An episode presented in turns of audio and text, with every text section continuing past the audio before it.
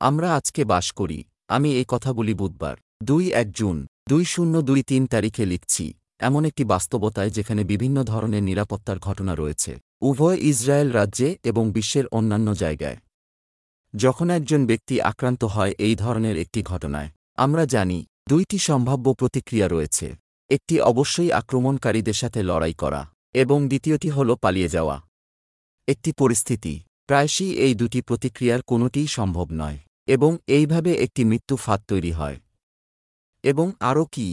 অনেক প্রতিবন্ধী ব্যক্তির জন্য। শারীরিক অক্ষমতার কারণে যে ব্যক্তি অক্ষমতায় ভুগছেন তাকে আত্মরক্ষার জন্য একটি বন্দুক রাখার অনুমতি দেয় না, এই ধরনের পরিস্থিতিতে ব্যবহার করতে পারে দরিদ্র বা একজন ভালো ব্যক্তি। কোনো প্রতিবন্ধী ব্যক্তিরা এই ধরনের প্রতিরক্ষামূলক ব্যবস্থা গ্রহণ বা ব্যবহার করার অধিকারী হবে এবং কোনো শর্তাবলীর জন্য মানদণ্ড স্থাপনের বিষয়েও একজনকে ভাবতে হবে। জেরুজালেম, ইসরায়েলে